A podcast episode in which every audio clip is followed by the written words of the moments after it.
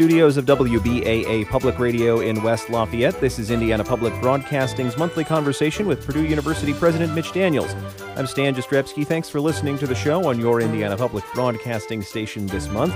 If ever you'd like to submit a question for the program, email that to ask at WBAA.org or tweet your questions at WBAA News on Twitter. Well, I wanted to start out by talking about something that's probably going to go down a little bit here as the months get colder, which is the different ways that, that people are transporting themselves around college campuses. I first noticed this about five, six years ago when I worked at Florida State University, the, the resurgence of what at that time were just people powered skateboards. But now it's very interesting. You've had, we've had a lot of talk about these motorized scooters the last couple of years. We've got more motorized skateboards. I've even seen motorized bicycles, bicycles with honest to God gas motors on them.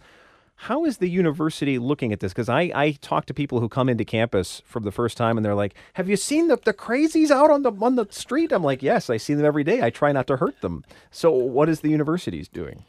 Maybe not enough. This is a very timely and I think important question. Um, and I, I can't help but wonder uh, Purdue, uh, we're a sizable university, but we are relatively compact for the size we are. And yet it takes a while to get from one end of campus to the other. And you're right, students have uh, now uh, gone to all kinds of options, uh, from good old fashioned bicycles to um, very modern uh, technologies. Skateboards that I'm told can top out at 25 miles an hour. That wouldn't shock me from seeing them. Yeah. And um, so we've uh, uh, tried to accommodate this. We have rules which are sometimes followed and some aren't. They're not supposed to be on sidewalks, but they often are. Uh, we have we've put down lots of other uh, bike lanes or lanes for these kind of vehicles, uh, and they're uh, only supposed to be used there or on the on the bike lanes of streets or on the streets. But um, uh, we have a growing list of, of accidents. We had a very serious one just uh, um, 36 hours before we're taping this show. I'm very relieved that this student is going to live and apparently make a recovery, but the first reports I got uh, had this uh, had him in critical condition. It happened on a street on one of these powered skateboards. So uh, I think we've got to have a, a, a conversation, a, con- a, continual conversation about how to facilitate mobility, but uh, but also have safety. Uh, we we had a very serious uh, accident not too long ago between two two people, uh, one on um, I think it was a scooter, and the other on a, one of the skateboards, and uh, very serious damage to the trachea and respiratory system of of the the woman on the scooter. So um, a, a, real issue um, at the moment, maybe our biggest safety issue. And uh, you're right to ask about it, and and, and we're going to uh, renew our exploration of it. I, uh, uh, at least so I intend. If, if, you talk, and I do, to our uh, campus police folks, they'd be happy if these were banned entirely. Now, of course, it's their job to try to reduce to zero the incidents of uh, any uh, incident that endangers anybody, and so I respect their point of view, but um, and it's my understanding that the police force has this year, just this semester, begun doing a much more granular look at accidents involving bicycles or those involving scooters or those involving skateboards, where previously that might have been lumped together and it might have been hard to read. But is that going to be useful to you if you are able to take that data and have a hard numeric look at, well, we can tell you exactly how many scooter accidents or exactly yeah. how many skateboard accidents? Yeah, no, no. I think it's exactly what we need. Uh, you, you, don't want to start restricting vehicles that aren't causing problems. Um, and so we need to know which ones. I think we need to know where. Uh, are there hot spots where it's happening? Are there times of day? Um, I, have been doing some, uh, as you can tell, uh, research just recently on this. There are a lot of cities. Now, take the scooters. Now, the scooters were a cold weather uh, latitude and uh, so a lot of the scooters are going away for a few months, right? We, and maybe that alone will uh, reduce the number of accidents. But um, we ought to use that time to try to understand this a whole lot better. Now that we've got all this experience, and much of it not good experience uh, recently. But no, that data you were asking them about is exactly what we've asked them to produce. Um, I mentioned time of day, and I've noticed that in some cities they've banned them at night, for instance. Um, so we want to learn a little more about how, why they made that choice and how that's worked. Um, so, are you in a position where you're going to start maybe engaging the street departments or the transportation departments in some cities to ask them what their data says? Yeah, and I've asked our folks to scout this out everywhere we can. We, we need to learn more about other campuses. Obviously, something uh, we're, we won't be the only one wrestling with this. But anyway, it's a it's a very important uh, question. There's when you get when you step back from it, our very very first responsibility of all uh, we are charged with here is is uh, the safety of our students, faculty, and staff year on year, um, our, our campus and the West Lafayette community rank very high in safety, and we want to stay there. And I'm sure it's a, question that a lot of other campuses are, are wrestling yep. with as well, and cities to, to that point. This is Indiana Public Broadcasting's monthly conversation with Purdue University President Mitch Daniels. Email your questions to ask at WBAA.org. Tweet them also at WBAA News on Twitter. There was some discussion in the university Senate meeting this month about whether the ban on sports betting for Purdue faculty and staff extends to those people who work for Purdue Global. And uh, Provost uh, Akridge uh, did his best to try to answer that. Uh, but I wanted to ask you, did, what about that question? Mm-hmm. Does it does it extend to anyone who works under the Purdue umbrella? Fair fair question. And uh, uh, I, as it happens, I have my regular meeting with the chancellor uh, uh, of, of Global uh, today, and I'm going to raise that with her, see what she thinks. I think it would be in the spirit of what we're doing, and and and this is really being done. I think we've talked about it once already, Stan. As much as a matter of spirit, intuition, and principle, as uh, as based on uh, any uh, incidents or or specific um, misdeeds that anybody has seen. And if you if you look at it that way, then yes, probably anybody with the Purdue um, uh, a label, a direct label. Another question that's that came up in a different from a different source was, um, what about contractors? Are they part of this, or should they be? And uh, as we said at the outset, the trustees said, um, it it seemed the right step to take, or a step in that direction was appropriate. This may and probably is not the last word. We'll want to keep listening to input like that and thinking about it, and might be reshaped, might be broadened, might be refined or narrowed.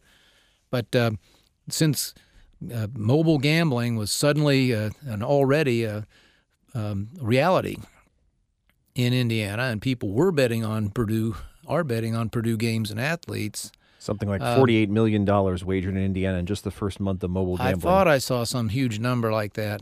And so I think that's why the trustees acted. Let's at least make a, a statement that, may just be our uh, a start. And then um, I think it has uh, had the virtue of of prompting a lot of other people to think about it, like the members of the Senate. Remember, this suggestion came from the from Senate members in the first place, from faculty, and we're grateful to them for that. And uh, so let's keep the conversation going because uh, we probably don't have this exactly right on the first try. One more topic relating to the intersection of sports and athletics. I was talking with people in the athletics media relations department after the NCAA said it would allow student athletes to be able to get paid for their names, images, and likenesses. And uh, Purdue basically said, look, we're going to kind of try and follow what the Big Ten is doing with the understanding that the Big Ten is probably still some months away from having very specific guidance on how universities should uh, approach this. What's your impression of how Purdue, uh, which of course does a lot of marketing uh, and is and is a, you know one of those Power Five conference schools, and so lots of TV exposure, of course the Big Ten Network. So there's lots of money circling around here that potentially could be tapped into by Purdue student athletes. How would you like to see that relationship established now that the NCAA says it's okay? Darn if I know. This is really hard for me, at least. On the one hand. Um, there's uh, there's there's no denying the um, justice, at least in the abstract, of of athletes who are without whose uh, excellence and skill and hard work there is no show, therefore there is no uh, revenue. There aren't tickets aren't sold and and eyeballs aren't watching television. Um, uh, I'll be I'll be um, I guess a little sad when the day comes, and I think it's when when somebody figures out a way to share some a lot of that money with the athletes, because it will really mean the the, the absolute end of amateur athleticism, which I think has really enriched and enlivened college uh, life in this country in a unique way. It doesn't happen anywhere else in the world for a long time. Um, and we shouldn't move on to the how you do it question without noting it's it's really not right when people say, well, they don't get anything out of it. Oh, yes, they do. They get a college degree, which on average is worth an extra million dollars over a person's lifetime. And they get that degree paid, the scholarship athletes get that degree paid for by uh, generous donors. And so um, it, it's pretty clear that um, those with the final say have decided that something will change. And uh, what I where I get stuck is fine, but I can't. I haven't yet seen the answer that doesn't create problems bigger than at least as big as the one we're trying to solve. I think even if people don't have a philosophical problem with the idea of college athletes getting paid for those names, images, and likenesses, that that NIL acronym, we're going to start to see a whole mm. lot more.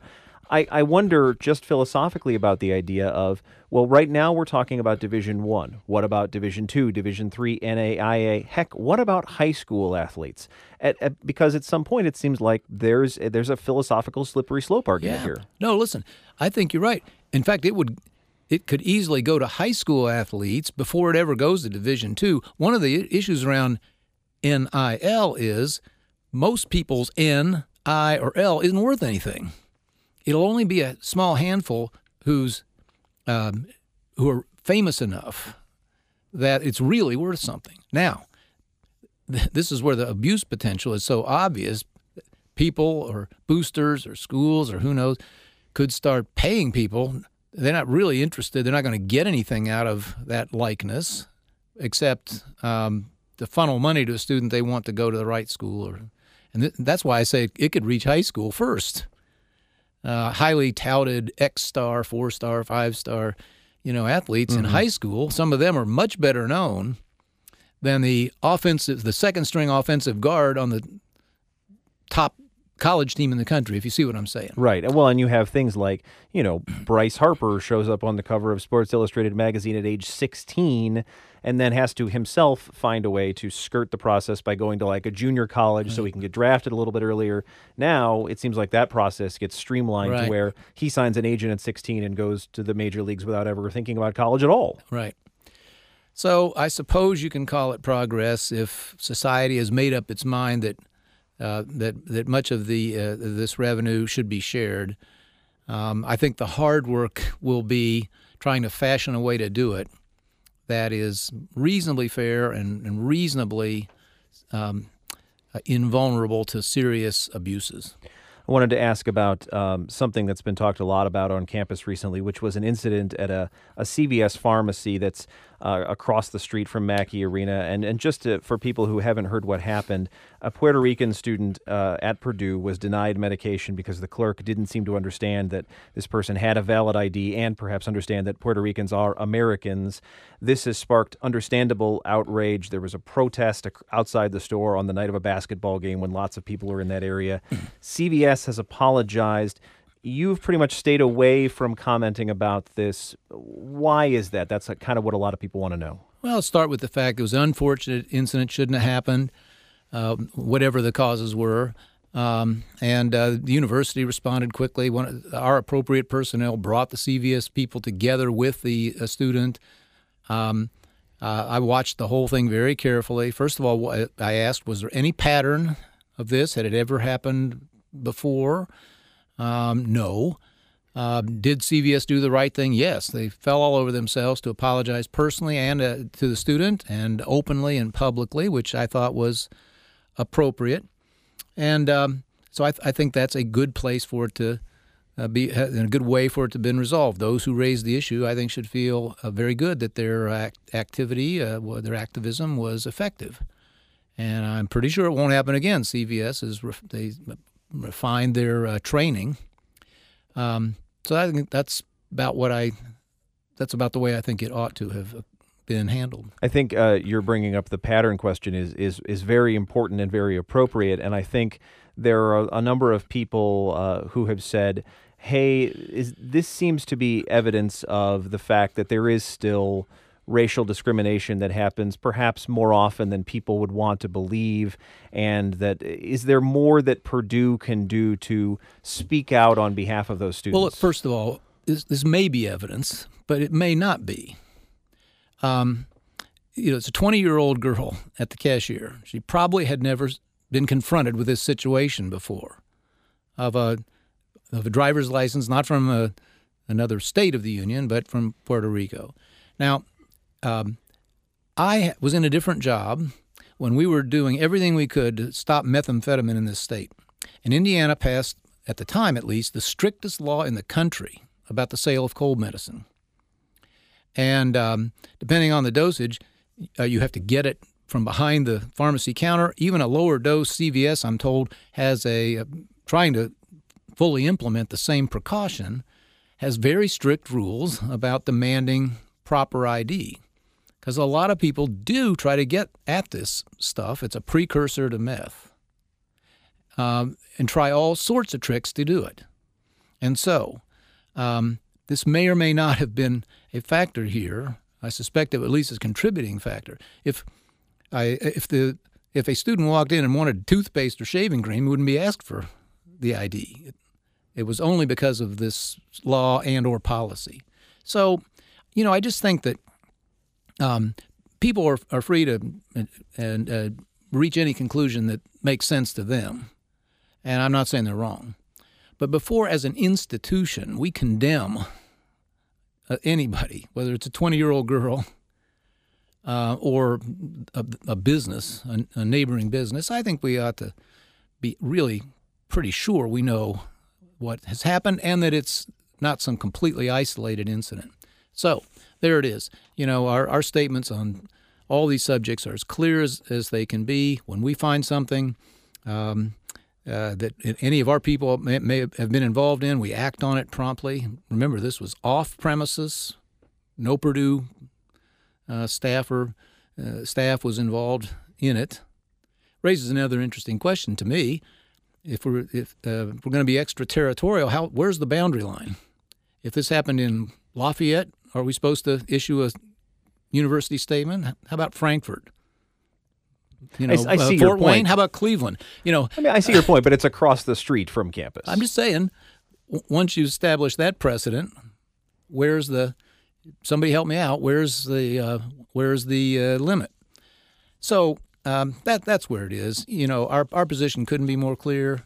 Hats off to those who raised this issue, got what I think was a very appropriate and prompt response, and uh, uh, as a consequence of that, it's much less likely that uh, anything like it uh, recurs.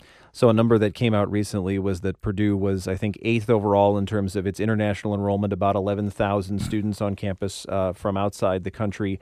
This has been a story that's that's unfortunately been in the news the last couple of weeks. And a school like Purdue is really always recruiting, always trying to get its name out there to people. How do you think uh, an incident like this affects the way that, that the school is viewed by an international population that, that you've had good luck trying to recruit from?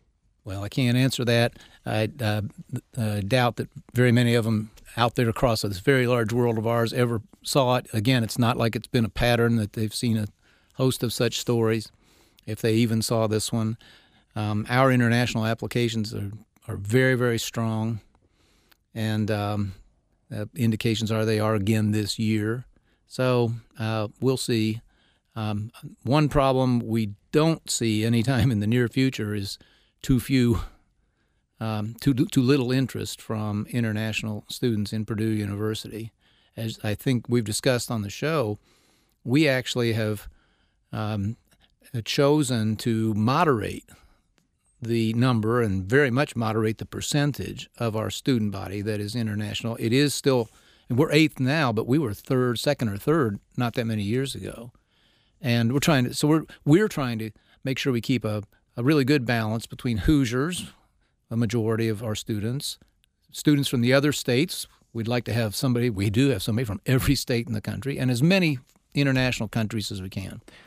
Another issue that you've been uh, talking a lot about, interestingly, is trying to get rid of at athletic events a, a chant, and I won't repeat what it is exactly, um, that, that is, we'll say, derogatory to Indiana University. And I'm curious why, you've been pretty public about this, especially the last couple of months. Why has this been something where you've, you've been trying to put your foot down? Well, I wasn't public on it for five or six years. I was as private as you can be, and I made all kinds of efforts to uh, persuade our cheer groups, our the athletic department, the pro- basketball program, our band.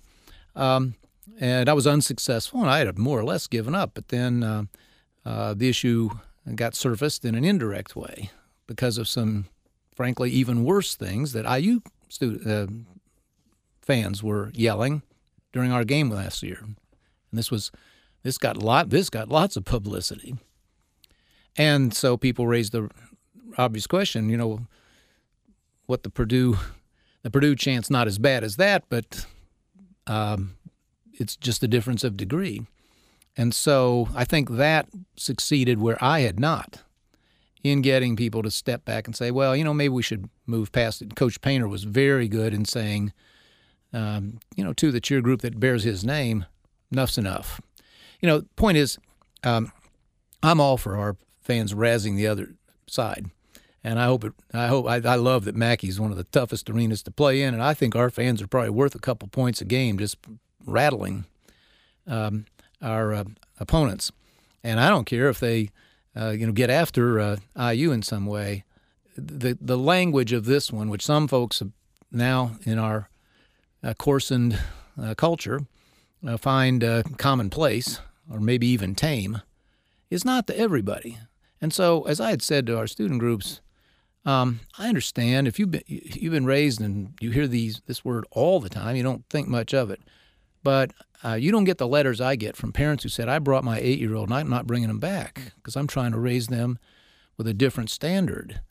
Uh, or other fans who said, "You know, I I love everything about our program except that I'm embarrassed," and um, I've been answering that kind of mail for several years, and uh, so uh, any, I think the way to look at it is uh, whether you didn't loved it or didn't, uh, it was getting kind of stale. Let's go on to other things, and we've got some very clever uh, students, and they're already, I think, showing some very uh, clever and I hope effective pra- techniques for getting under the skin of whoever we're playing. Well, I always tell my journalists that uh, synonyms and interesting verbs are your friends, so I look forward to see what happens. Um, I was out at the uh, Purdue airport earlier in the day that we taped this show. I was I got a, a test flight in the new flight simulator that's been put out there, and uh, this is one of several the school has or is getting, and part of it, I'm told, is to try to help establish partnerships with the likes of Airbus and Boeing, both of which are going to have their individual simulators out there before too long. Is it fair that Purdue's aviation school might be in this kind of ramp up to where you you think of it like you think of the ramp up that's happened with the engineering school and things like is this the next kind of big thing that you want Purdue to be be thought of? You know, astronauts, and then maybe little flying a little closer to the ground.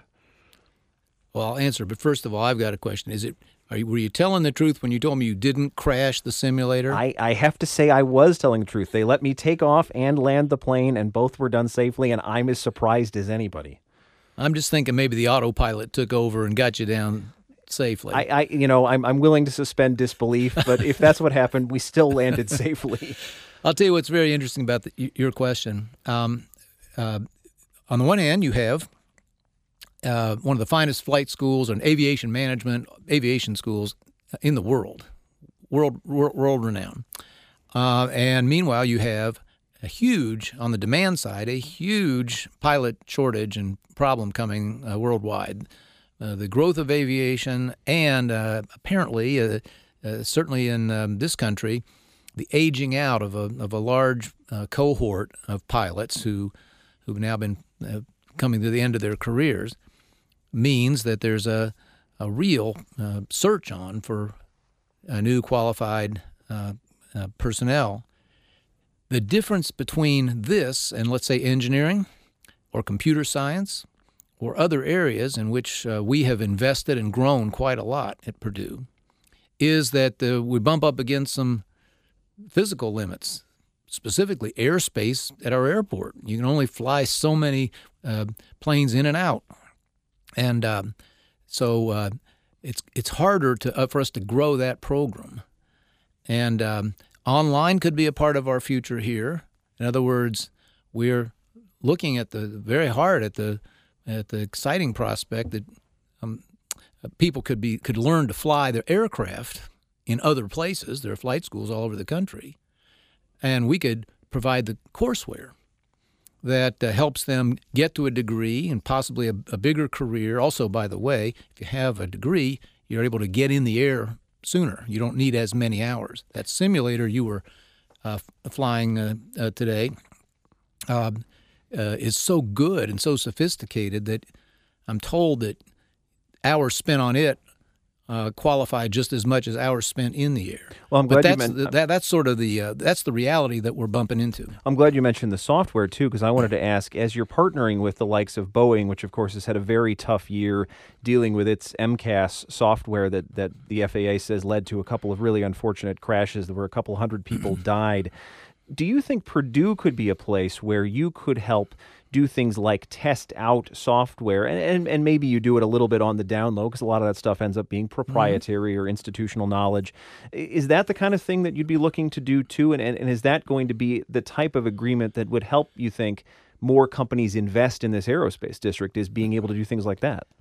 Well, for for all I know, we're doing a lot of that right now. Um, it's it's a great question to put to our uh, to the appropriate uh, people on our on our faculty, but um, you know, uh, the, the, the simulator, you're talking to a rank amateur here, but I think I'm correct that one of the many virtues of the simulator is they can and do throw emergencies at the student. Yes. That you wouldn't want to actually do, you know, at 10 or 20,000 feet. And I'm very thankful they didn't do it to me. Yeah. And uh, and so uh, I think that's why these things are so valuable and why we consider ourselves so fortunate to have one in operation here. Last, real quick question in, in 10 or 15 seconds. What's the likelihood as more stuff happens at the airport that commercial flights get back out there? This surfaces every so often. What's the latest you've heard? On the day we're taping, we had our uh, most recent uh, meeting of the Purdue Research Foundation Board. Another update on the great things happening at our Discovery Park district.